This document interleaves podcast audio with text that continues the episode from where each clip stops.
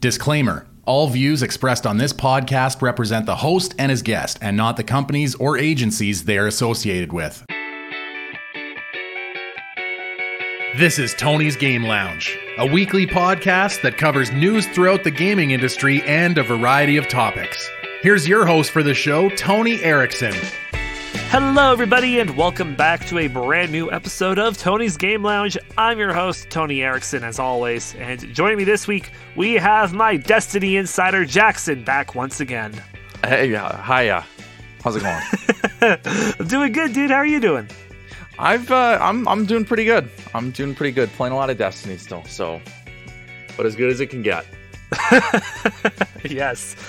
Alrighty. Well, kicking things off right at the top, our headline of the week. This week we had a new PlayStation State of Play event. Yes. It was a smaller one compared to the previous ones they've had. It was only 20 minutes. And when they did announce it, they said that it was mostly going to focus on some of their third-party stuff. And I took that with it being 20 minutes long and only going to be third-party stuff being shown off. I kind of figured it was not going to be like a whole lot of reveals because it got slammed because people were very disappointed with it, even though they were told in a tweet what it would have. But it was all right. We started off with a new trailer for Deathverse Let It Die, a brand new Battle Royale game where instead of, just being dropped in the middle of nowhere, you're all competing on a television show to kill each other.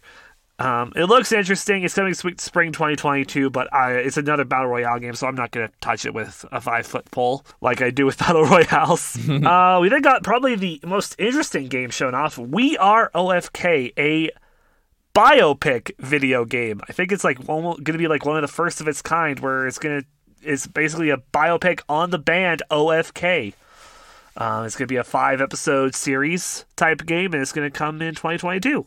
We're getting an update for Bugsnax, a free update. The Isle of Big Snacks. Going to get some hats that you can put on Bugsnax, and you can decorate your hut. FNAF Security Breach got a brand new trailer showing off some new things, the animatronics, all that stuff, and a release date of December 16th. So missing the spooky season this time around, but it's coming this year still. I should get Bugsnax. I have a PS5 now, so I should totally get that. Yeah, Bugsnax is supposed to be really good. Death's Door, the popular PC roguelike, that's coming to the PlayStation systems now.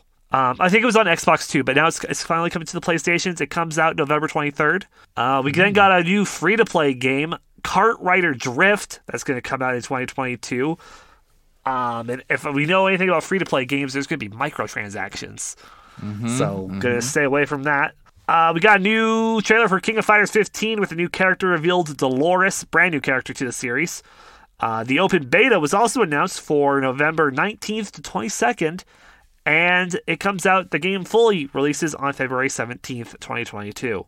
We then got a trailer for First Class Trouble. Looks a little bit like Deceit in Among Us, where it's like one person is not a human, they're an android this time, and everybody else is basically trying to get to the core of the ship, while the other person tries to eliminate everybody. But you gotta work together with everybody to make it to the core of the ship. And it reminds me of The Ship as well, a little bit, in just the style of the game, but it plays a little bit more like Deceit and those types of games. It's going to be free to play as well if you have a PlayStation 4 or 5 on November 2nd as one of the games with Plus. And then we got two more trailers, one for the brand new Star Ocean title, The Divine Force. That's coming out 2022, so Star Ocean fans are happy about that, because I don't think we've had a Star Ocean game in a good while. And The Little Devil Inside got a trailer, which that was how they ended it. It looks cool, looks interesting, and that's really all I have to say about it. Overall, the show was probably a good solid B-. Yeah, I watched little bits and pieces of it. Didn't seem all that intrigued by anything that was shown off. I know this. I'm familiar with the Star Ocean franchise, and I was like, "Oh, that's a game that I know. Cool." And that's the only kind of good reaction that I had to it. Yeah, really. Honestly, Star Ocean is I know the game franchise by name. Couldn't tell you what it's about. Yeah, same. Yeah, I can tell you Square Enix developed it, so you know it's an RPG of sorts. Oh yeah. But yeah, that was the headline of the week. We're now going to jump into the thick of it and get a couple more things on. Here's what happened with the rest of the week with the week in review. Covering news from the world of video games, TCG, and board games, this is the Week in Review. And some of the games that came out this past week, we had Marvel's Guardians of the Galaxy drop, as well as Riders Republic and Mario Party Superstars. And you're a good Marvel fan, Jackson. I think I am. I pretend to be, yes. Are you gonna get Marvel's Guardians of the Galaxy, or have you played it yet? You know what? I've been keeping track with reviews. I've been looking into it because I love Guardians of the Galaxy. That was my favorite movie when I was a teenager, and then I watched Schindler's List, and that movie made me cry, and I love it. That sounds bad, but no. I was really intrigued by it, but following the Avengers, I was like, I don't know if I want to get it. And again, it's not Square Enix in developing this. It's Eidos Montreal and Ubisoft. Yeah, Crystal Dynamics isn't developing it. Yes, Square Enix was publishing it, but if I'm not mistaken, but I don't know. It seems like something I would enjoy. Not something I would want to pay $90 for, or yeah, that's how much a next-gen game is. Because I would want to play it on my PS5 or my Xbox. I wouldn't want to play it on PC. I don't even think my PC could run it very well. I only have a 2070. It's all about the 30 series now. But I would pick it up for like $50. I wouldn't pay the full price for it because Paul Tassi, who I have a lot of respect for, he said that you kind of beat it, and then there's really no reason to do New Game Plus because it's no different. Yeah, I think the only reason you would do New Game Plus is if there's any, if you're trying to just do achievement hunting. Exactly. And yeah, and me personally, I would just be good with the one playthrough. I think it looks good. It looks good. I'm sure it is good. I'll give it some time though. Mm-hmm. The soundtrack's supposed to be really good too. However, with the soundtrack, this came out not stream safe, so people streaming the game have to basically turn off there is a copyright free version to stream with the music, but it takes away a lot of the that's annoying parts because they use a lot of licensed songs in the game, which is very Guardians of the Galaxy style with how they did the movies. In the world of video game news, starting off, the sussy game Among Us revealed the shapeshifter role in for the next update. You're able to turn into any crew member, and then this little alien thing follows you as well when you do that because it's like the two of you are one together when you're your main self, but it comes off of you when you disguise yourself. It's Among Us, so you know that when the next update comes out, people will play it, and then it'll die again, like how the game is right now. You know what? Among Us is fun for 5 minutes, and then you get called out for some bullshit, and then it just stops being fun. In name merger news, Vicarious Visions is dropping its name because they're being merged with Blizzard and just becoming part of Blizzard entirely now. Oh, Vicarious Visions, they developed the Warmind DLC for Destiny. Oh, wait, really? Or no, that wasn't Vicarious Visions. They developed Season of Opulence, my bad, for Destiny. Oh. Not High Moon Studios developed the Warmind DLC. Mm. That's what it was. But oh well, hey, good for them. Now they got to be part of that whole Blizzard debacle. Yeah. So they're tied to that. That's what I was going to say. Well, here's what I don't understand. Why are they merging? I believe it's because they were owned by them. Yeah. As one of the many studios that underneath them, and it's just I guess it just became that they needed. I think it's because they need a lot of new staff, and it's like, hey, Vicarious Visions, but you didn't just become us. I was gonna say, why are they merging when Activision 3 years ago laid off 800 employees at Blizzard or something like that? Why merge the two? If it's because they realized the 800 employees they got rid of weren't problematic.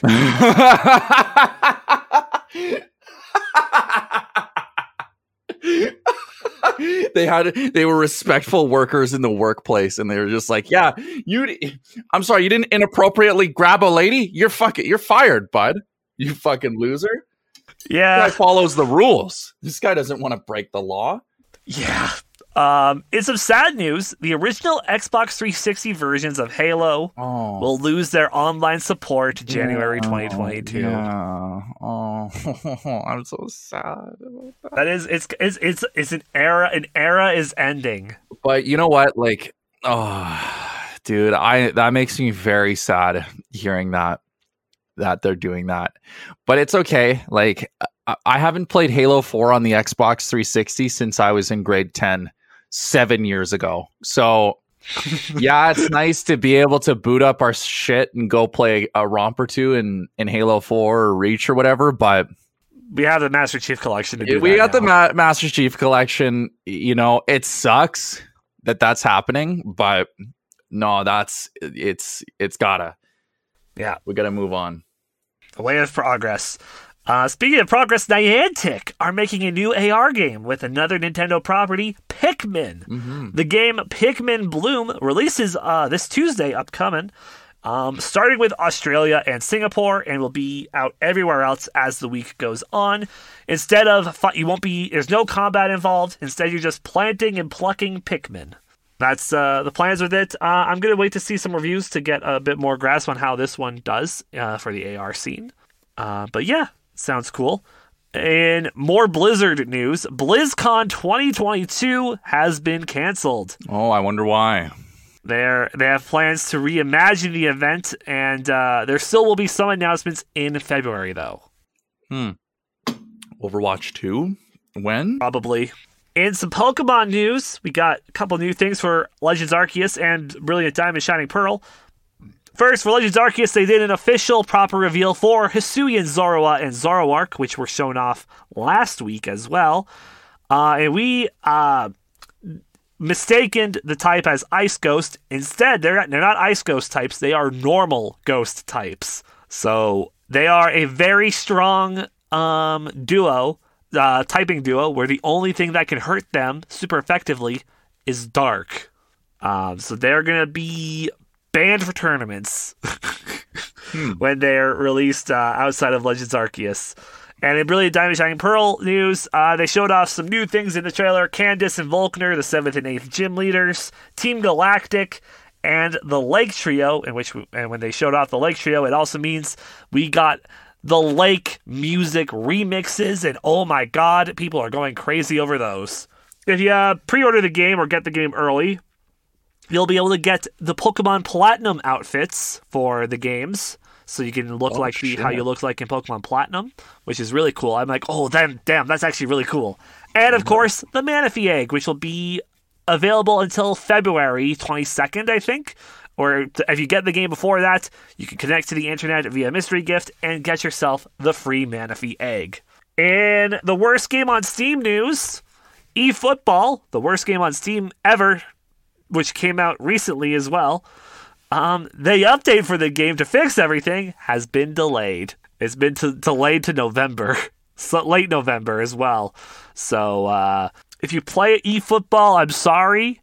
And if you don't play eFootball, good. And I think the last piece of Blizzard news today, Overwatch's McCree finally has his new name, Cole Cassidy. Oh, yeah, because McCree was from like an executive's name or something like that, yeah? Yeah. Oh, my goodness. So Cole Cassidy is now his brand new name. Oh, boy. I wonder how Matt Mercer feels about that one. I don't think it's the worst. Like, here's the thing. Like, the name's still very cowboy-esque because, you know, it's like Bill Cassidy? Who am I? The famous cowboy. I don't know. It's like something I know that, like, I think it was like the movie was called something Cassidy and the Sundance Kid. You know what I'm talking about? Not a single clue. Not a lick. Okay. Regardless, that's what it is. And we'll see how that develops as time goes on. In some Twitch streamer news, Pokimane announced that she's now the co-founder and chief creative officer of RTS, a talent management and brand consulting firm for gaming creators. If you're like, huh, this name brand sounds familiar, this is the company that also bought Evo, the fighting game tournament with Sony a while back. So if you really want to look at this, Pokimane owns Evo now. If you really want to look at it objectively. This company is going to be the next Disney, but with video game conferences and whatnot. And, some GTA news. Snoop Dogg has revealed that Dr. Dre is working on new music for Grand Theft Auto. The DRE? That's awesome. We're not sure which Grand Theft Auto, whether it's an expansion for GTA 5 or if it's work with the new HD remakes of 3, San Andreas, and Vice City, or if it's something for possibly GTA 6. We don't know. Ooh. But Dre is working on something with Rockstar, and it's, I mean, I'm not disappointed in that. That's going to be lit. Yeah. The Division 2, their next expansion has sort of been delayed to February, and I say sort of as they announced long ago that their next expansion would appear sometime in 2021. But with it being the end of 2021, they're like, oh, hey, it's coming out February. In Persona news, Shoji Meguro, the Persona and Shin Megami Tensei series composer who's made all the dope-ass music, he's left Atlus to work on some indie games. However, he still will be working with the studio to make the music for the series, just as a contractor instead. FaZe Clan, the youth-focused gaming, lifestyle, and media platform, have announced plans to go public through a merger with a special-purpose acquisition company that will give it an implied equity valuation of approximately $1 billion. So basically, you can now trade stock in FaZe Clan. Oh, my goodness. Man, I remember when I was like 10 and FaZe Clan was just a bunch of Call of Duty people. Like, they were nothing. Yeah, they were just trick shot. It was like a trick shotters, or just like, you know, kind of good at Call of Duty people. Like, that's how I associated with them with. I remember being like 12 and you know, watching all their videos and stuff like that. And man, I was like, yeah, that's cool. You know, you guys are like YouTuber Call of Duty commentators. And look at them now, $1 billion. I would never be able to see $1 billion if I worked for 1,000 years, man. That's crazy. Yeah, it is. And I can't wait to watch their stocks drop the second one of their white folks accidentally drops the N-word. Oh my God, I know. It's just going to plummet. That's so funny. The second one of them, because you know that unless they got, because I know that there's like some troublesome FaZe members. I know that there's like some. One of the FaZe guys was part of like some sort of pump and dump scheme. I almost said pumpkin dump. Pumpkin dump. He was like a pumpkin. Pump and dump scheme with Rice Gum or something like that. Save the Kids coin or something like that. It got dropped. So, no, good riddance. In horror game news, A Quiet Place is getting a horror game in 2022, which is going to be interesting. It's going to take place in the universe and not star John Krasinski. Steam has also revealed their fall and winter sales, the dates for them. So if you want, the fall sale will be November 24th to 30th, and the winter sale will be December 22nd to January 5th. So if you want to save up some coin before those dates, now's your chance, as now you know. In some wacky news, Wu-Tang Clan is allegedly has an RPG game in the works about them.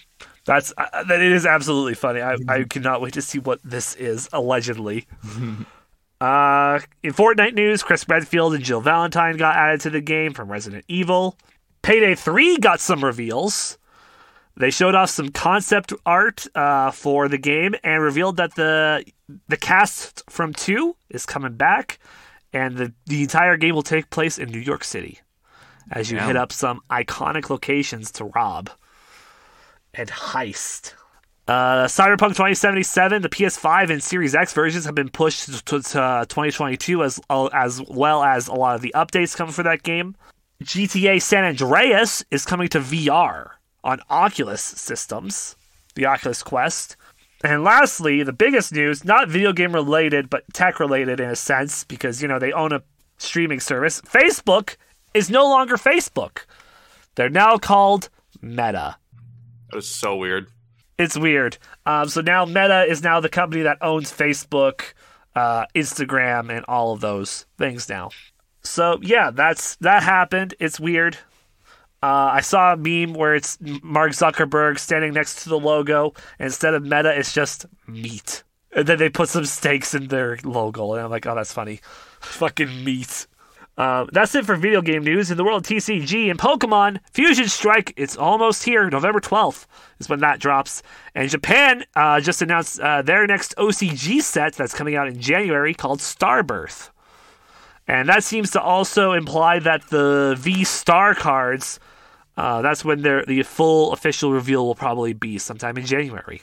In the world of Yu-Gi-Oh!, Legendary Duelist Synchro Storm just came out this past Friday on the 29th, and Burst of Destiny comes out on the 4th this upcoming week. Grand Creators Booster Box comes out December 3rd, Hidden Arsenal Chapter 1 on January 28th, Battle of Chaos on February 11th, and Stardust Dragon, Winged Dragon of Ra, and Blue Eyes Ultimate Dragon are getting some Funko Pops in January, adding to the Yu-Gi-Oh! Collection. Funkos. Don't have enough of those. And Magic the Gathering news, Innistrad Crimson Vow drops November 11th online and the full release on the 19th. And lastly, in board game news, Season 3 of Critical Role has started up. They did a live stream to reveal all the brand new characters, and one of my favorites that was shown off was Sam Riegel's Freshly Cut Grass, or FCG. He's a little tiny robot. And according to in Sam Riegel way, he said, "Oh yeah, our creator named us after things that she liked to smell, like freshly cut grass, apple pie, pussy."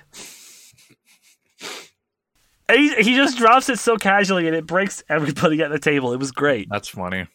And that's what happened this past week. Now it's time for us to look ahead and see what's coming out. Here are the games that should be on your radar from November 1st to 7th. From AAA titles to upcoming indies and random shovelware, here's what's coming out next week that should be on your radar. No game releases on the Monday, but on Tuesday, Unpacking comes to the Switch and PC, World War Z comes to the Switch, Giants Uprising comes to the PC. On Wednesday, Bloodshore comes to everything, including mobile, except the Switch. Time Loader comes to the PC. On Thursday, Just Dance 2022 comes out on everything except the PS4 and the PC. The Binding of Isaac Repentance comes to the Series X. Where Cards Fall comes to the Switch and PC. Demon Turf comes out on everything. Pinchcliffe Grand Prix comes to the Switch and PC.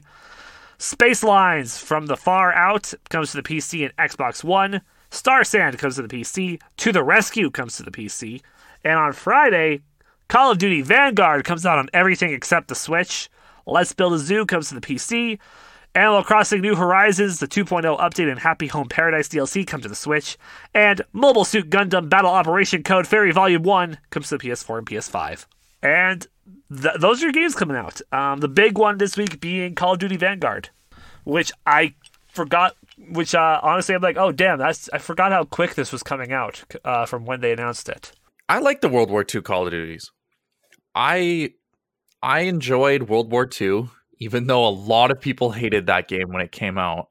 I was keeping up with it, and I was like, this looks all right. I might not get it right off the hop, but definitely something I might pick up eventually. The guns, oh my god, like you can make some really goofy ass guns in that game. Like, holy man. Definitely. They look cool. I believe Laura Bailey is starring in the game as well as one of the lead characters.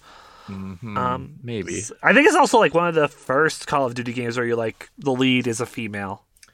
I know. Yeah.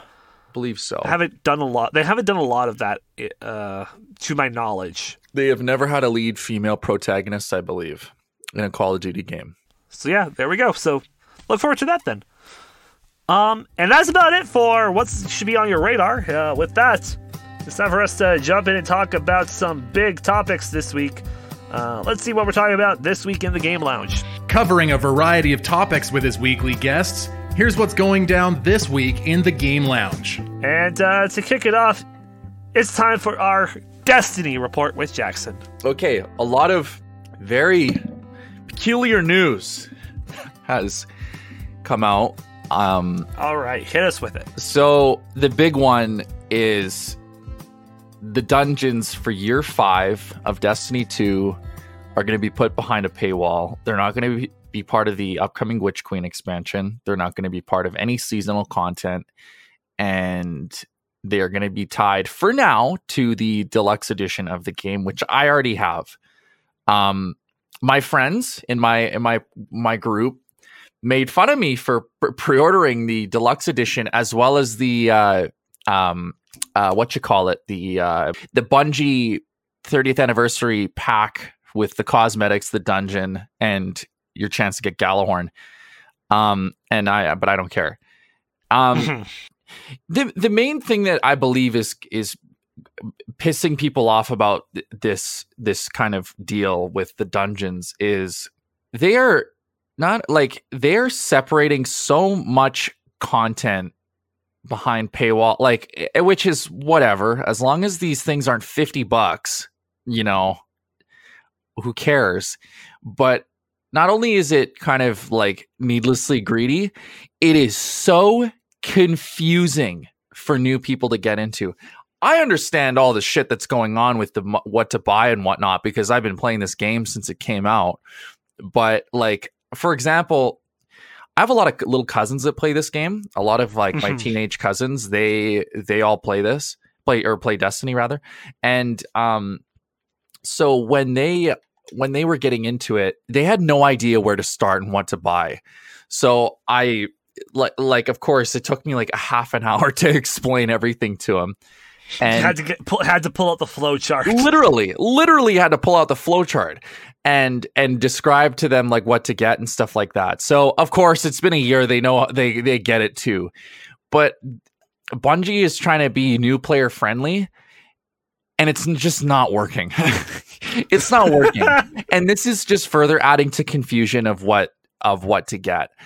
Like I said, I don't care if these things are being put behind paywalls, whatever. If they're like $15, 20 at the most, American, I don't care.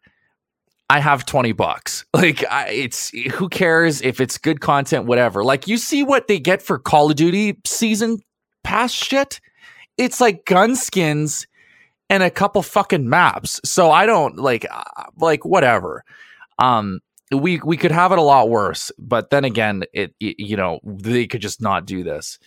And to add further insult to injury, this was announced the same week that they had announced that they were vaulting, aka deleting, the Tangled Shore destination as well as the Forsaken campaign from Destiny 2. Oh, and really? That pissed off a lot of people, because it brings up, well, I paid for this content, it should be mine forever, fuck you. And to some extent, yes, I agree. But for me personally, I'm the type of player that I've gotten my content, or I've gotten my money's worth out of that content. I really don't care. Personally, I understand the sentiment behind it, but I'm not going to take to the forums and start protesting, because, you know, I've had my fill. I don't really care. I mean, I was really heartbroken when Beyond Light came out and like 3/4 of the game got deleted. They literally took out more content that they put in when Beyond Light came out. So, so I was a little choked. I was a little pissed off when that expansion came out. Right, like, and a lot of people were rightfully so.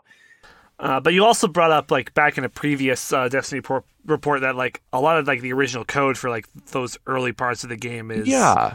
So an issue with the new stuff now. Yeah, so it's kind of paid off in a way, because updates for guns are coming, like, say problematic weapons are getting nerfed a lot quicker. Like, and say bugs in, let's say, a raid are getting fixed a lot quicker. That's good.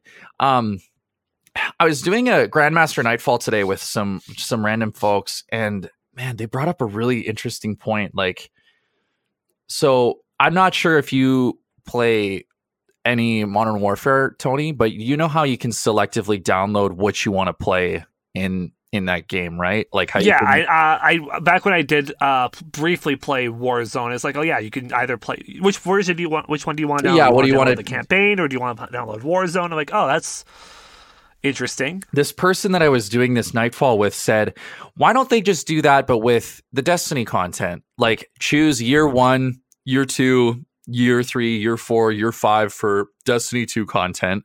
Choose however much of the game you want to put in, and then just have at it. Granted, that is something that is a lot easier said than done. I'm not going to sit back and be an armchair developer and be like, well, you can easily do it if you break down the coding and the development of the... No. It's a lot of content and a lot of work that goes into that, and they would have to update that older content a lot more to make sure that everything still works together if you do download everything to be able to go access everything and everywhere. Like, dude, by Lightfall, that it would be like 500 gigabytes if that were the case. Like, but I mean, that's not official. I'm just exaggerating. Exactly. But, but my point still stands. Like, you know, they should maybe try that, because people are not happy losing the content they paid for, and I'm sitting at 1,700 hours in this game. I'm obviously getting my hours worth. I'm getting my money's worth when I play this shit. I know that when I get... You got your money's worth long ago. I got my fucking money's... Yeah, I got my money's worth. If you use my logic of $1 per hour... Hell, if you even did 1 cent per hour... Oh, dude. I have put... Let's see. I've put like 1/10 of a cent per hour. Yeah, I got my money's worth, I'd say. Yeah. But no. Like, it's one of those things where, you know, like I got some friends that were diehard World of Warcraft fans, and they're like, well, you know what? That'd be fucking stupid. That's so stupid that they do that they take content away, because World of Warcraft has everything. And I'm like, yes, yeah, it totally is. But the quality of Destiny's like graphics, the code, you know, there's all everything that happened when Activision left as well. There was a lot. Unlike with Blizzard, where it's like always been them and it's been the consistent thing, Destiny has had a much more different the experience. Yeah, the consistency of development for Destiny was non-existent. So it's annoying, but it's justified. I understand why it's annoying, but if you're like me and you treat the game as a full-time job, you know, whatever. It's no big deal. The upcoming thing that all of us are excited for is the Bungie 30th anniversary event. And yeah. So what's that entail? So let me talk about the controversy behind this thing first. Oh, okay. So let's hit it. So they announced this big, and I talked about it in my last report when I sent it in. It's a dungeon. The meat of it is a dungeon, but there's also going to be a free for everybody 6-player activity that you can do to get weapons like old weapons like Ias Luna, 1,000-Yard Stare, some other armor sets that are themed off of like say Halo stuff, Mythic, Oni, if that's the right, yeah, all those other old Bungie properties. Kind of like what Ghost of Tsushima did with the Ikki expansion, adding armors from just PlayStation games like God of War, Shadow of the Colossus, and something else. I can't remember. In essence, it's not a 1-for-1 thing. Like obviously, Bungie doesn't own Halo anymore. I'm sure that there's some you know legal stuff that they had to go through. The event itself, it seems like it's a cool idea.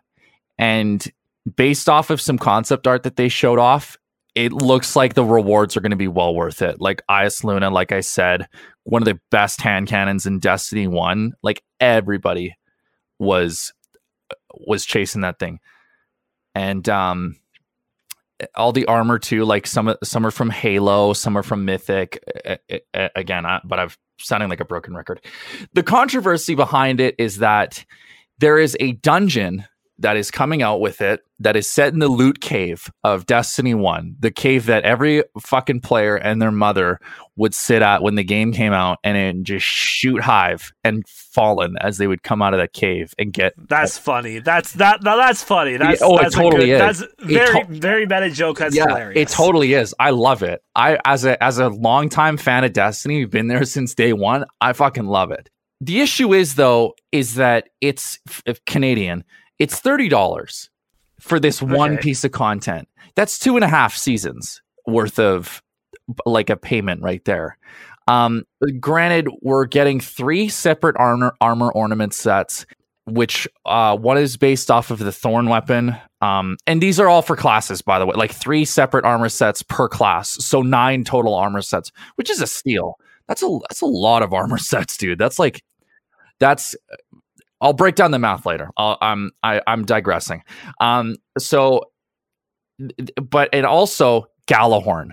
Galahorn is coming back, and it's only dropping updated again. It is dropping only in this thing. Players are pissed off because it's like, okay, why the hell are we paying $30 for a dungeon? Galahorn, which is they're like, well, it's obviously going to be overpowered if it's behind the paywall, pay to win, which. Yes, there's some merit to that. You know, stasis was a problem when Beyond Light came out. We had to pay for stasis. And you know what? People are pissed off about that. And I understand, but again, like Destiny is a game that I put so much time into. Like I treat it like a job. It's my hobby playing that game. I will literally buy video games and never touch them because I'm still doing like there's always something I have to do in Destiny. Yeah. And yeah, like, so people are really pissed off about it, and understandably so. So back to the breaking down the math for these armor sets, you really are getting a lot of value out of it, though, I think, because if you look at it as it's a cosmetic pack that contains, so I'm just going to do some math here. There's 3 armor sets per season that come out that is exclusive to the Eververse store. That's about $45 Canadian per season for these armor sets. If you were to buy all of them, times that by 3, that's $140 worth of roughly. Armor sets. Yeah. So plus a dungeon. So I'm sitting there and I'm thinking, okay, I look at it as more of a cosmetic deal. And also, too, there's one more thing. There is a helmet ornament for all 3 armor sets that just like it's separate from these 3 armor sets that you get per class. It's a helmet ornament that is like nobody knows what it is. Obviously, it's a Master Chief helmet. That's going to be part of the thing. It's obviously going to be Master Chief's helmet. It has to be. So you take all these cosmetics exclusive to this thing. That's over $140 worth of cosmetics in Canadian. I don't know the metrics for Australian and American and UK and stuff like that. For American, if it's 30 Canadian, it's roughly going to be like 10, 15 American. So if you're looking at it from here's $100 worth of cosmetics for $30 Canadian. That's pretty sweet. That's a good deal. I think like that's how I look at it. You spin it the other way. I'm paying fucking $20 for a dungeon. Are you kidding me? This is extortion. This is you're giving away. You're selling these ornaments that I'm not going to use. And you're tying it to this stupid dungeon that we have to pay for. You know, you're getting your money's worth. Like, so it's kind of whatever. So that is the next kind of big thing that we're waiting for in the community. And then after that, of course, is the Witch Queen. And I'm pretty excited for it. I was cautiously optimistic when Beyond Light was announced because Destiny 2 was horrible last year. It was absolutely horrible in an awful state. And it's got its problems now, but it's good. It's checking the right boxes. It's fine. Aside from the monetization and stuff like that, like that's pretty egregious, yes. Gameplay-wise, it's great. It has never been better. But no, you know what? The story of Witch Queen looks great. Oryx's sister is coming back with a vengeance. She's going to have light powers. We're in the process of removing her worm and killing her because she is trapped right now. Seasonal story is looking kind of for right now, but all in all, like, there's a lot to look forward to as a Destiny player next year. Unfortunately, you got to pay a lot of money to experience it. But the way I look at it is this. So yes, the deluxe edition is going to have all these dungeons that are the dungeons put behind the paywall.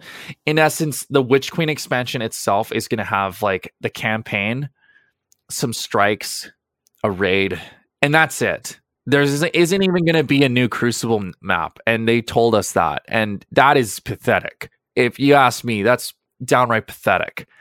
You know what? Like, okay, let's say, again, Canadian, $130 Canadian for a year's worth of content that I know I am going to get my money's worth. Like I said, I put 1,700 hours into this game within the last year, and I would rather just pay that, whatever, have my fun, than pay a sub like you would in World of Warcraft. Like, yeah, like it's $80 for 6 months of World of Warcraft. That's $160 a year for World of Warcraft. Not to mention, you got to buy the expansion still. That's $280. If no, over $200 to over $250. That's a lot of money. And, you know, my friends, they give me shit for playing Destiny 2 still and whatever. Like, they're like, yeah, you play it too much, blah, blah, blah. Fuck, I'm an adult. I can do whatever I want. At least I go to the gym, losers. Is what I say to that. At least I work and go to the fucking gym. I'm sorry. I play Destiny 2, and I'm also able to deadlift 400 pounds. There's got to be some sort of correlation here. But no, I kid, of course. I completely lost my train of thought. Oh yeah, I would rather just pay the $130 for a year's worth of content that I know I'm gonna love. Well, maybe not love, but play the shit out of, than pay $250 for a game that, like, for the same amount of thing. You know what I mean? So yes, all of this monetization sucks. At the same time, it could be worse. It could be a lot worse. Absolutely could be a lot worse. Yeah. And I sit here and I look at, like I brought up Call of Duty earlier. Their content offerings per season are awful. Like a couple guns, a couple maps, and half of them are remastered. Fucking, I don't know, cosmetics that you still have to buy. Like, if, you know, like they have Scream, they have the bunny guy from Donnie Darko and Rambo and Dread. It's like, yo, that's so cool. They're fucking $25 a pack for all these things. So it's like, okay, you know, you're going to leave Destiny. Okay, cool. What are you going to do? Go play Call of Duty and pay $10 for a season and get like, and then have to pay all this other stuff for the other cosmetics and whatever, and like get like nothing in return. Yeah, go play that. Cool. All right. Fine. I don't know. It's a slippery slope. Definitely. This isn't a Destiny problem. This is a games industry capitalism problem. Yeah. Don't be mad at, don't hate the fucking player, hate the game. And the player is Destiny. The game is capitalism. And that's where I'm going to end that part. Something though that's going to complicate things, and this is the next topic I want to bring up, is Halo Infinite. Yeah, the Halo Infinite is launching literally a day after the Bungie anniversary event, and I'm fucking choked. I'm choked that is the case. Some fucking, I don't know if it's intentional. If it was intentional, it's like, damn, that's kind of cold. 343. That's cold. Was, you know what? And it was a perfect opportunity to do some sort of crossover event, and it absolutely was too. And I'm like, because that was the rumor for a long time that they were going to do some crossover event, and I'm sure that like some very trusted leakers of that Destiny content that it, like, leaks that have come true this year. They said that they were going to do a Halo crossover where they were going to introduce a couple maps, like, themed around Halo. They were going to have, like, the battle rifle, the Magnum, and of course the assault rifle come in and be like exotic weapons and stuff, of course, with its Destiny spin.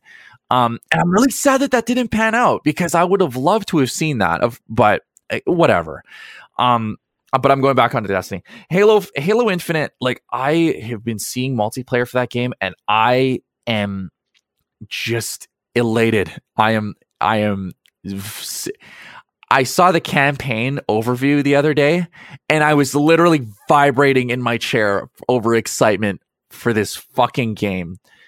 I know I was kind of arguing with you about the the UNSC lost or whatever. Whenever they did their very first showcase of it, I was on the week after and we were talking about it. You know what? Instead of, you know, humanity is in a war with the Covenant. Okay, Master Chief's got to go blow up a ship or whatever, and fucking you bring Cortana along. Oh, I know what the ladies like, says Sergeant Johnson as he sucks on his cigar. Not this time. No, it's humanity's done. The UNSC lost. Like, and this is a really interesting. This is like something that, like, me as a Halo fan since I was like 7, wish never happened. The UNSC lose, because you don't want humanity to lose in anything. Yeah, we've lost, and you're playing as, like, the one thing that is literally standing in between you, or in between humanity, like the banished, and destroying humanity. I love that. And because, like, say Halo 4, for instance. Halo 5 is irrelevant. Halo 4, you're stopping the Didact from using the thing to turn everybody into dust on Earth. And because you know what, you're Master Chief, you're flying in, of course you're going to stop them, but there's not that sense of urgency, because you know that there's a whole army that's going to be like, okay, let's go fuck this guy up. We're not Master Chief, he's dead. All right, fuck. We'll just send all our ships and we'll destroy him. Whereas that's not the case here anymore. You're on your last legs and you're like, oh shit, we're going to lose. Like, we've lost. Master Chief's all you got. So seeing the gameplay of that, I cannot wait. And I'm sure it is going to be a breath of fresh air playing that game. And just, yeah. The multiplayer, I am more excited for than the campaign. The multiplayer looks like Halo Reach 2.0. Like, Halo Reach is my favorite multiplayer of any Halo. Halo 4 is up there for me personally. Yeah, but Halo 4 is great. I like Halo Reach and Halo 4. They both have, like, their specialties. I like how 4 they actually implemented, like, proper sprinting, like, without it being an armor upgrade. Yes. Which makes it, like, a lot more fast-paced combat. Yes, I agree. But Reach, I still love Reach so much. Yeah, Reach's multiplayer was fantastic, and I get real Reach vibes from Infinite. And all of, like, the extra verticality with the grapple hook, you can grab shit and like grab weapons and stuff like that. And yes, there a lot of gameplay, a lot of gameplay potential for that thing, just with that alone, and all the armor abilities, how you can save them now. Like, again, it's a small thing that we're probably going to overlook as players, but, you know, like, it's cool. It's cool. I'm for it. I cannot wait for, you know, December 7th, or what was it? December 7th or December 8th? Can't come fast enough. Yeah, it's December. Yeah. December 8th. Yeah. Because the 7th is on a Tuesday. And that's the Destiny update. You know, like, I'm glad that, like, you know, it looks like Halo's back, and I'm glad, because Halo 5 sucked dick, and me as a 16-year-old playing Halo 5 and beating it, and seeing that Master Chief, the guy that is the main character of Halo, was in 3 fucking missions. I was like, okay, this is stupid. And the multiplayer was even worse. It was like Call of Duty Advanced Warfare, but worse. Like, it just, I don't know. Halo 5, like I said, is irrelevant. But I look at Halo Infinite, I'm just like, you know what? The development time looked like it was worth it. Like, this 6 years that I've waited for this game looks like it's going to be worth it. Has it been like 6 years? Since it has Halo been 5? 6 years Holy since shit. Halo 5. The wait between the wait for this game and it's been the longest. It's since between Halo 3 and 4. Like, that was only 4 years. This was 6, dude. Between Halo 3 and 4, we also had Reach. Well, so, yeah, but I mean, like, I'm talking a true direct sequel. Like, okay, yeah, an actual starring the chief, and continuing the story from the previous game. Yeah. Like, we've had Halo. We've had Reach and ODST were the two games that keep the mechanics that are just side stories. Well, one's a prequel, the other is a side story. Yeah, if you want to, if you really want to count it, like, of course, obviously, Halo Wars 1 and 2, and Halo Spartan Assault. I don't like count that one. That's just like a mobile game. To me, but like Halo Wars 2 was a sequel to Halo 5 Guardians. Like, it was a continuation of, well, not a direct continuation, but the events of that game do tie heavily into Halo Infinite. Like, this Halo Infinite is piggybacking off of what happened in Halo Wars 2, because that was like basically the setup for like this saga of like what's happening. Interesting. Yeah, so Halo Wars 2 was pretty good. I played that game and I thoroughly enjoyed myself. The Banished is exactly what we need in Halo. Yeah, so I guess jumping out of the Destiny topic and more kind of focusing into the Halo, because that's what our second topic is Halo right now. I kind of want to. Since we kind of finished up with the Destiny report, just jumping right into the Halo. Yeah. A lot more things came out for Halo Infinite. We got the brand new trailer with the Banished and the villain Eskaram, a brute. The brutes are back. Which we knew the brutes were back, but yeah, they're back in full force with the Banished and leading the Neo Covenant essentially. Even because back in Halo 5, they're like, oh yeah, that villain in the Halo 4, that one mode, Spartan Ops, that's what it was. Yeah, the villain in that, the first mission of Halo 5 is just, yeah, we killed him. That was just another issue with Halo 5. But not like the game. Yeah. A lot of issues with it. It felt like Halo 4 DLC, the story. Honestly. Yeah. Halo 5 had, not Halo 5, Infinite had some betas. With how you were talking about it, doesn't sound like you were able to get into any of the multiplayer betas. Yeah, no, I haven't seen any, or I haven't played it personally. Any of the beta stuff, any of the flights and whatnot. I have a very good friend who did have an opportunity to play the multiplayer beta, and he said it was fantastic, which is awesome. Which I'm so glad. Halo, like it's like 3. The aesthetic of 3 meets the abilities and the weapon design of like Reach and 4. Yeah, that sounds. It looks great. Like the fact that like the grappling hook's also in the multiplayer as well is just like, it's so like all the shit that you'll be able to do. I'm excited for that. And unlike the other multiplayer Halos, this one's going to be free. The multiplayer is going to be free. Yeah. So that's going to be interesting. And the way that I love how they're doing their Seasons Pass model. It's so good. It is so excellent. So awesome. I am happy how they're doing this. It's like how they're doing it with the Master Chief Collection, where the seasons will go by, but when they end, you can still get the armors and stuff like that that were in it. Like, let's say, for example, I'm slowly kind of chipping away at Halo again. Like, I'm playing it a little bit, like slowly, a little bit more and more. I can use my points that I earn in multiplayer to get like, because we're Halo Master Chief Collection is on season 8 right now, I believe. Yeah, that sounds right. I'm collecting stuff from season 1 still. Wow. But granted, it's a lot of grinding. It is a lot. Yeah, I can imagine. A lot of grinding. And, you know, the Halo at least the Master Chief Collection community ain't the brightest, and there's a lot of assholes, and so that grind is further exacerbated. You see, just encountering some real fucking swell characters playing Halo, real fucking gems of people. But you know what? No, like it's a great time to be a Halo fan, and I can't wait for when it comes out. Like, unfortunately, it comes out on a day like where I work. So the next day I work mornings, so I can't like pull an all-nighter and just play it.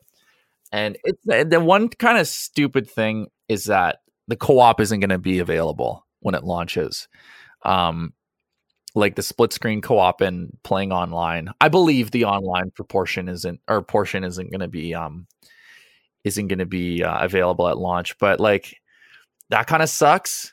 Same with Forge, but Forge is like whatever. Like Forge is like they're gonna test the waters with the multiplayer first and like see they gotta do a couple of things first, and then it's like, oh hey, here it is, like, hey guys, thanks for waiting, here's Forge, go. Yeah, Forge is gonna be updated in the game, and I think that people are right now their big focus is, hey, we just want to make sure the campaign is good and the multiplayer is good. Literally, we'll get you everything else. We're gonna be afterwards. We're gonna be too fucking busy playing the campaign and the multiplayer to care about Forge. Let's be real here. Nobody's touching Forge. So it's one of those things, like, whatever. I don't think I've ever touched Halo 5's Forge. Halo 4 didn't even have Forge. So I was like, oh, okay, well. Yeah, Halo 4 kind of had it, but it wasn't the best Forge was Halo Reach. Oh yeah, 110%. Yeah. And we haven't seen anything like that. Well, since MCC came out with Reach, and they're like, oh hey, yeah, we're also gonna do so much more with all of this and yada yada. Yeah, they put like all the big ships in. Yeah, they added new. Yeah, but I recently got MCC, and my brother was like, hey, you know that Forge mode has like a bunch of new shit, right? I'm like, wait, what? Yeah. He showed me. I'm like, holy shit. Yeah, it's got like the Phantoms and the Banshee, fucking, or not the Banshee. The Phantoms, the Pelicans. And the big ship that you fly in the space mission. You can the sabers. Yeah. And if you try to do a flip, you just die. That's so funny because it's so fucking big. Yeah, no, it's cool. Like Master Chief Collection. Like it didn't. It's kind of too bad that it took them so long to kind of get it good. Like I was watching an old video. I don't know if you remember. What's his name? Minnesota Burns. Do you remember that Call of Duty troll channel, dude? That. Oh my. Okay, I feel like I've heard that name. This thing you said, I'm like, oh yeah. Minnesota Burns. He was a huge Call of Duty, like troll guy back in the day, but he kind of fell out because he just burnt out one and someone Skype call with a kid. He was like freaking out on him. It got leaked. And he had to leave, but it was like a DDoS kid, so he kind of deserved it.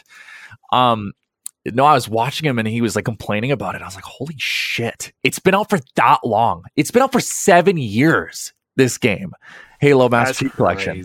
So I was like, it's kind of too bad that it took him so long to kind of fix it and get it right. And it's good now, but like, man, if it were like this when it came out, like, could you imagine like all of the, like the actual developments that, like, it could be a lot better now if it got its, you know, if it's got its stride when it came out. But definitely a great, like I said many times, great time to be a Halo fan. Yeah. I have one question.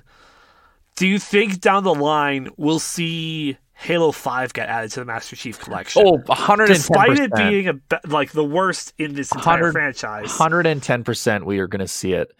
Of course, like it came out a year before Halo 5 did, obviously, but I think for the PC people, it will be added because it's not on PC, I don't think. It didn't launch on it didn't have any sort of thing on PC. I mean, you can play on PC with remote play, but that doesn't count.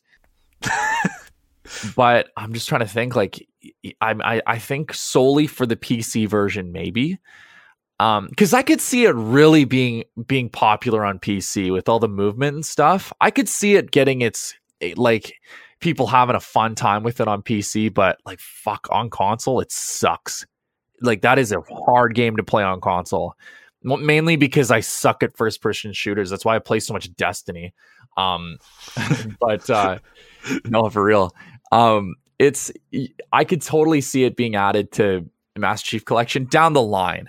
I think, well, maybe not anytime soon, but like, I'm thinking we might see it next year.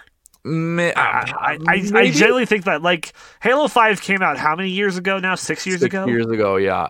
So I think next year would probably be, like, with Infinite out now, it's like, hey, we might as well get the last one on PC. You know, add it to the Chief Collection. Yeah, everything will be on there, and hey, why not? It might be its own separate, like, thing. Like, I don't know if they would do that. Like, I feel like if they did that, not as many people would get it. Well, I feel like it would only, like, the really diehard fans would go for it. Well, it's 160 gigs right now, or maybe not that much, like 100-something gigs on Xbox right now. I could check, but it was a big download when I got my Series X and I played it, and then I remembered, oh wait, I hate this game, so I didn't keep it on there. But I mean, but it also goes back to what we were talking about earlier with, because with Master Chief does the same thing where, like, you're able to download each version of each game, so it's easily enough to just add it to the collection, and then if you want to download it, you can. Yeah, that's, I don't know. That is a tough one. I could see it being added eventually, but we'll see. Last question is, do you think that Infinite will be the last Halo game? No. Do you think not the last Halo game? Do you think this will be the last Chief Halo game? No, I don't think so. I mean, let's say Halo Infinite came out and it was awful. Nobody liked it. I could see it being the last one, but honestly, no, I don't think so. There's always some, like, a new, like, something new to be told in Halo. Halo's lore is pretty big. Like, it's up there with Star Wars. And that's the other thing is with how big Halo's lore is, they could pull the Star Wars of, with their big Star Wars talks now of, like, hey, we're gonna tell a new story in a different part of the galaxy a long, long time ago, yada yada yada. Yeah. Could the same thing happen to Halo, possibly? I could see, like, say, maybe one game. Definitely not this one. But, and I think they were probably trying to plant the seed with Halo 5, and obviously it didn't work. They're never going to kill Master Chief. They're never going to... You see, I don't think they're going to kill Chief. No, I think... Well, I mean...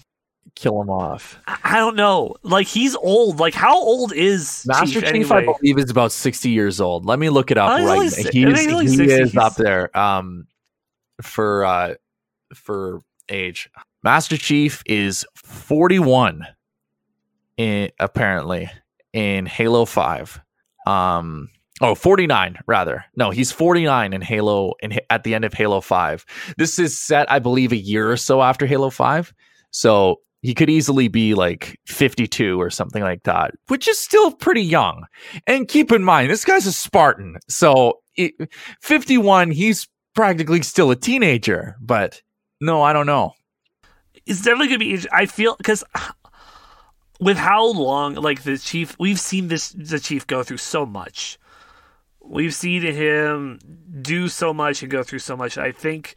And especially with, like, the gap from 5 to Infinite, that I feel like the next Halo game, if it goes for another long development, it might be more beneficial for them to maybe jump with a new person, to get the people excited for something new with Halo. Because unlike 5, it's like we knew the Chief would be there, and yeah, they tried to hype up Spartan Locke, but it did not work out the way they planned. Where if we met whoever this new person, new whatever is... we'd be able to get more accustomed to them. And I say that because that's what Yakuza did. Because Kiryu is no longer the protagonist of the Yakuza franchise. His saga has ended. And we now have Ichiban. And that's Kingdom Hearts is going to be doing a similar thing. Obviously, we're still going to be Sora, but, like, we're going into a brand new saga with Kingdom Hearts. Yeah, like, I don't know. Like, the thing about Locke is that, like, all of his character is in like extended material or expanded material, like books, comics, the TV show Nightfall. If anybody remembers that, I remember that one. Yeah.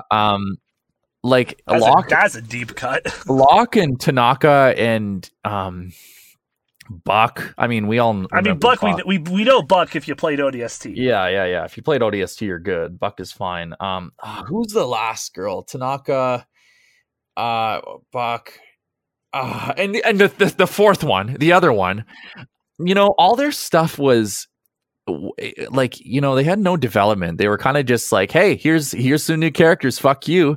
Like, here's some new characters and Buck. Yeah, like, see, those characters don't stick out because they weren't developed well. Halo 3 ODST, like, I'll use ODST for an example because you literally don't see Master Chief for anything. It had nothing. Well, I mean, it did have something to do with Halo 2, but Veil, yeah. By the way, Veil. Okay, yeah. See, that just proves my point. Like, all of the characters in ODST were written so well, and that's why we remember them. Like, I remembered all of Dutch's quips. Same with Romeo and Dare, like Veronica Dare. Like, I remember all those characters in that game because they were pretty good characters. Same, especially Buck. The one thing that I think makes the rookie a good protagonist is that because he doesn't talk, he's a blank slate. That's you. That is you playing you are the rookie. They kind of did the similar thing with Noble Six. Yeah, Noble Six. The only difference between Reach is you know how Reach is going to end. Oh yeah, that's like it, you know, a new Halo protagonist could work. Like, it definitely could. Obviously Locke and all that other team, like, those characters just sucked. Like, they were just bad characters, and that's why that story didn't work. And you go out of your way to sideline the main character of the entire thing. You know what I mean? So if Halo 5's story was a side story and it didn't have any missions with Master Chief, I feel like it would have done a lot better. Oh, it would have done a lot better. Yeah. Like, if it definitely wasn't, if it was something else and not an actual mainline Halo game, they could have called it Halo Osiris Team or Halo Osiris, or just literally because that's what their team name was Osiris. Yeah. Fire Team Osiris. Yeah. Or just Halo Guardians, and then just not put the 5. No. There. Yeah. No 5 at all. No Master Chief. Just you're just Locke. Just, you know, it could, the 4. It could work. It would have worked a lot better. I think they should have done a couple of things different story-wise, because I think that was still a gripe with that. But they would have done better, and they could have still had it where you're like still searching for the Chief, and then you have a different you have Halo 5, and it tells the Chief side of things. Yeah, so yeah, exactly. You do that because I don't know. It's the continuation from 4 to 5. It just felt so disjointed. Like, it didn't feel like I was picking up where 4 left off. I feel like I was picking up where Halo Novel 31 just ended, and they're referencing a thing that happened in a comic book, issue 32 of Halo whatever, and you got to watch the Halo Nightfall TV show to understand what that comic book is. You see, it's like it's hey, kids, did you play Spartan Ops 2? Because you got to play all of those. Literally, yeah, you gotta, like, I mean, Spartan Ops. Halo is like the example of this is what would have happened if Star Wars didn't do what they did with their expanded lore. Yeah, literally. So this is what it would have happened. It's like if Episode 7 picked up where like a fucking book left off. I mean, Episode 7, 8, and 9 are not they're not good. They're not. The only good thing about them I've come to realize is Adam Driver's memes from the movies. Adam Driver's memes. That is the best thing we've gotten. And 7, I think, was the best because it was great setup for the trilogy, and then the guy who directed 8 ruined it, and J.J. Abrams tried to fix it, and you know what? Give JJ for at least try the respect for trying at least, but man, I it was I don't I didn't want to talk about it. Yeah, let's not get in there. We'll save that for when we get you and Mark back on. Oh, you guys God, we can just start screaming about fucking Star Wars again. Oh my God. Yeah, that'll be funny. Still one of my favorite moments on this podcast when you just took it for 30 minutes of just me sitting here like, oh, look what I've done. Oh God. This is scary. No, anything else you want to add about Halo or just Destiny or anything else before we hop into the bonus level? Halo's coming out. Destiny's getting an update. Consume product. That's all I'm going to end off with. Okay. Hey, that's a great way to end that off. And now it's time for us to jump into the bonus level. Wacky lists, weekly reports, and a look back at video game history. Here's this week's bonus level. And this week in the bonus level, starting with the community corner where you guys, listeners, can submit questions to me on Twitter or in our official Discord. We got 2 questions today, both Halo-related as well. The first one we kind of answered, just thoughts on Halo's, the new open world campaign that's coming up. It's good. I think it's good. Excited. I'm excited. Mm-hmm. And the second question, and that was from the Mysterious 11, and from my mod, TC Lord Big, which Warthog design do you prefer, Bungie's or 343's? I have more of a connection with Bungie's. Halo games. I think the writing was a little bit better in the Bungie ones. I still think even to this day, Halo or 343 is still trying to make their stride with their writing. I definitely go with the Bungie ones. Yeah, I think I'm the same boat. Actually, I think mine is, I like the hybrid because both teams worked on Reach, and I like that Warthog the most. So that's my answer. Moving on to top 5. This one will tickle your pickle a bit. Top 5 Destiny exotics. Well, what's our ratings like in terms of power, or in terms of just like favorites? I got my 5 ready. It's okay. 1 is obviously Galahorn. Okay, yeah. 2 would definitely have to be two is going to go to Anarchy. Anarchy was a great gun. It was so much fun using that weapon last season. It was the best. Anarchy is like the one where you shoot the grenades on the ground and makes like an electric web. Great DPS weapon. Great weapon, but they nerfed it. The third one I think has to go to what's the one? I mean, I didn't get this one in Destiny 1. That's the only exotic that I never got. Outbreak Prime, because that puzzle was incredible. And you felt like a fucking genius for solving it, doing all the binary code and all the this stuff for that. That took a long time, and I never got it, which is one of my regrets.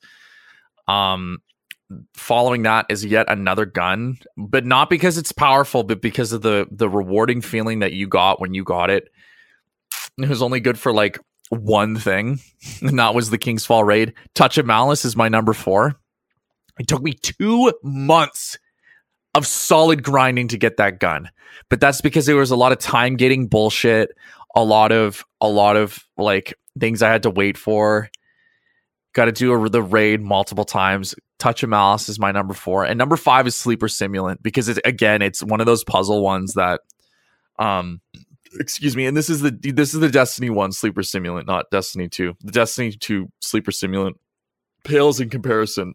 Still a good gun though. Destiny 1's puzzle for Sleeper Simulant was really good. Honorable mentions are the swords.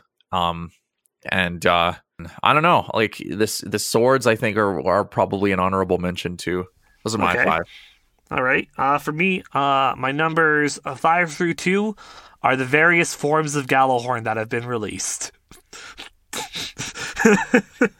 There's the one in Destiny 1. I know that there was the recolor of it, the special iron one. Then there was another re-release of it, and now there's this upcoming one. 4 Galahorns. Well, yeah, true. Yeah, fair enough. My number 1 though is actually a gun that I did use a lot back when I played Destiny 1 or 2. It was a hand cannon. I don't remember which one though. What did it do? What was its perk? I believe it had a little bit of fire damage. It did fire. I believe that much. And I do not remember what it was called. Was this Destiny 2? I think like year 1 Destiny 2, I believe. Oh yeah, Sunshot. That sounds right. I think it was Sunshot. Yeah, was it? Did it have like a golden top on it? Yes. Yeah, that's Sunshot. Yeah, that's what it was then. That's my number one. I use that one like all the time. It was fun to use. Yeah, it was really good on PC when PC Destiny 2 came out. Yeah, that's our top five. Moving on to this week in gaming history from November 1st to 7th. Here's what happened in the past. On the 1st, 2007, Nintendo released Super Mario Galaxy for the Nintendo Wii in Japan.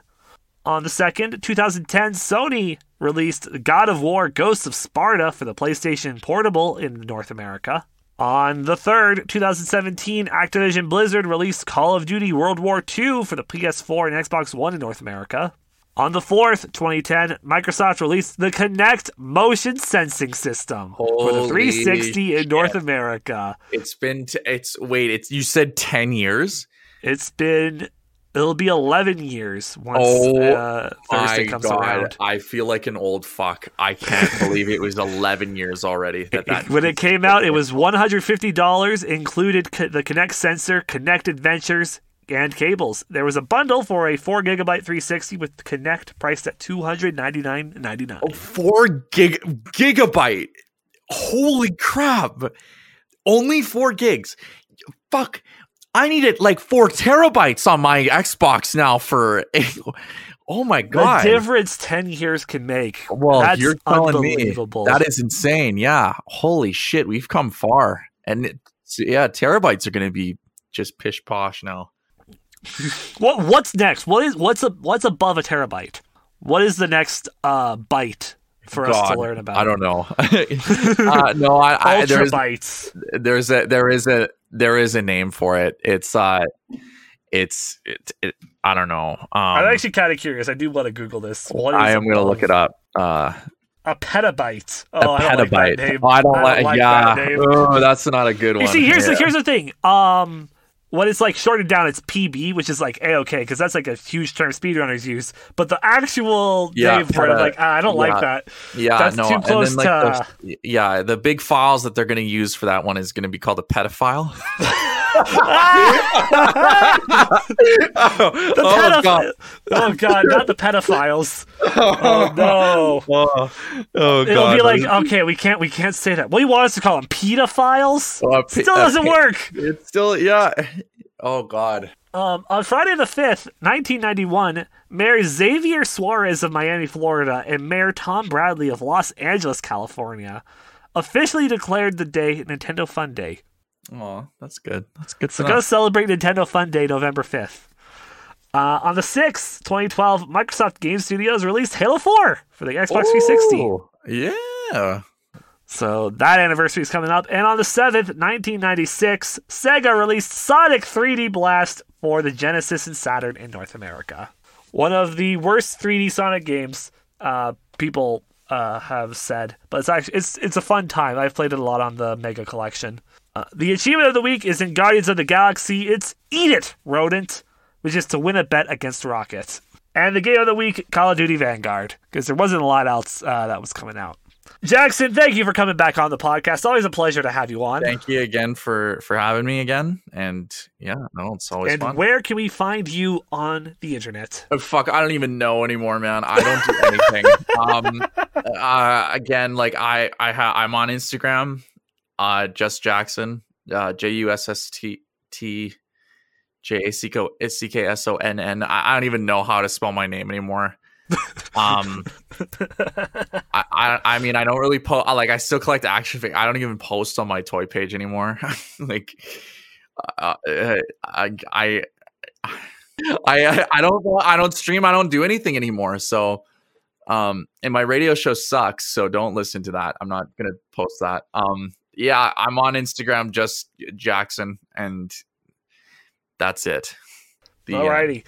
And of course, you can find me over at Tony's Game Lounge on Instagram and Twitch, and Radio Tony on Twitter, and also Tony's Game Lounge on TikTok, because on TikTok, Twitter, and Instagram, we post highlights of this podcast weekly.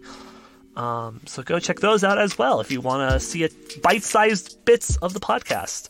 And be sure to like and share the podcast as well. I need to say that more because that's like the big thing that we gotta get to help grow. Liking and sharing the podcast really helps out growing this podcast. So go do that too. 50%. I have the stats right here. 50% of you who are listening to this podcast are not following this podcast. I want you to hit that follow button. And also it says that 100% of you watching this don't share it. You gotta share it as well. I know that's how YouTubers do it. Yeah, that's how YouTubers do it. The stats don't lie. Yeah, numbers Jackson, don't lie. Thank you again. It's always a blast to have you on, sir. Thank you. Thank you so much. And thank you, the listener, for tuning in. We will see you next week with another episode back here in the Game Lounge. Bye. Thank you for listening to Tony's Game Lounge. New episodes release every Monday. Be sure to like and share the podcast and follow Tony on Twitter, Instagram, and Twitch for more updates.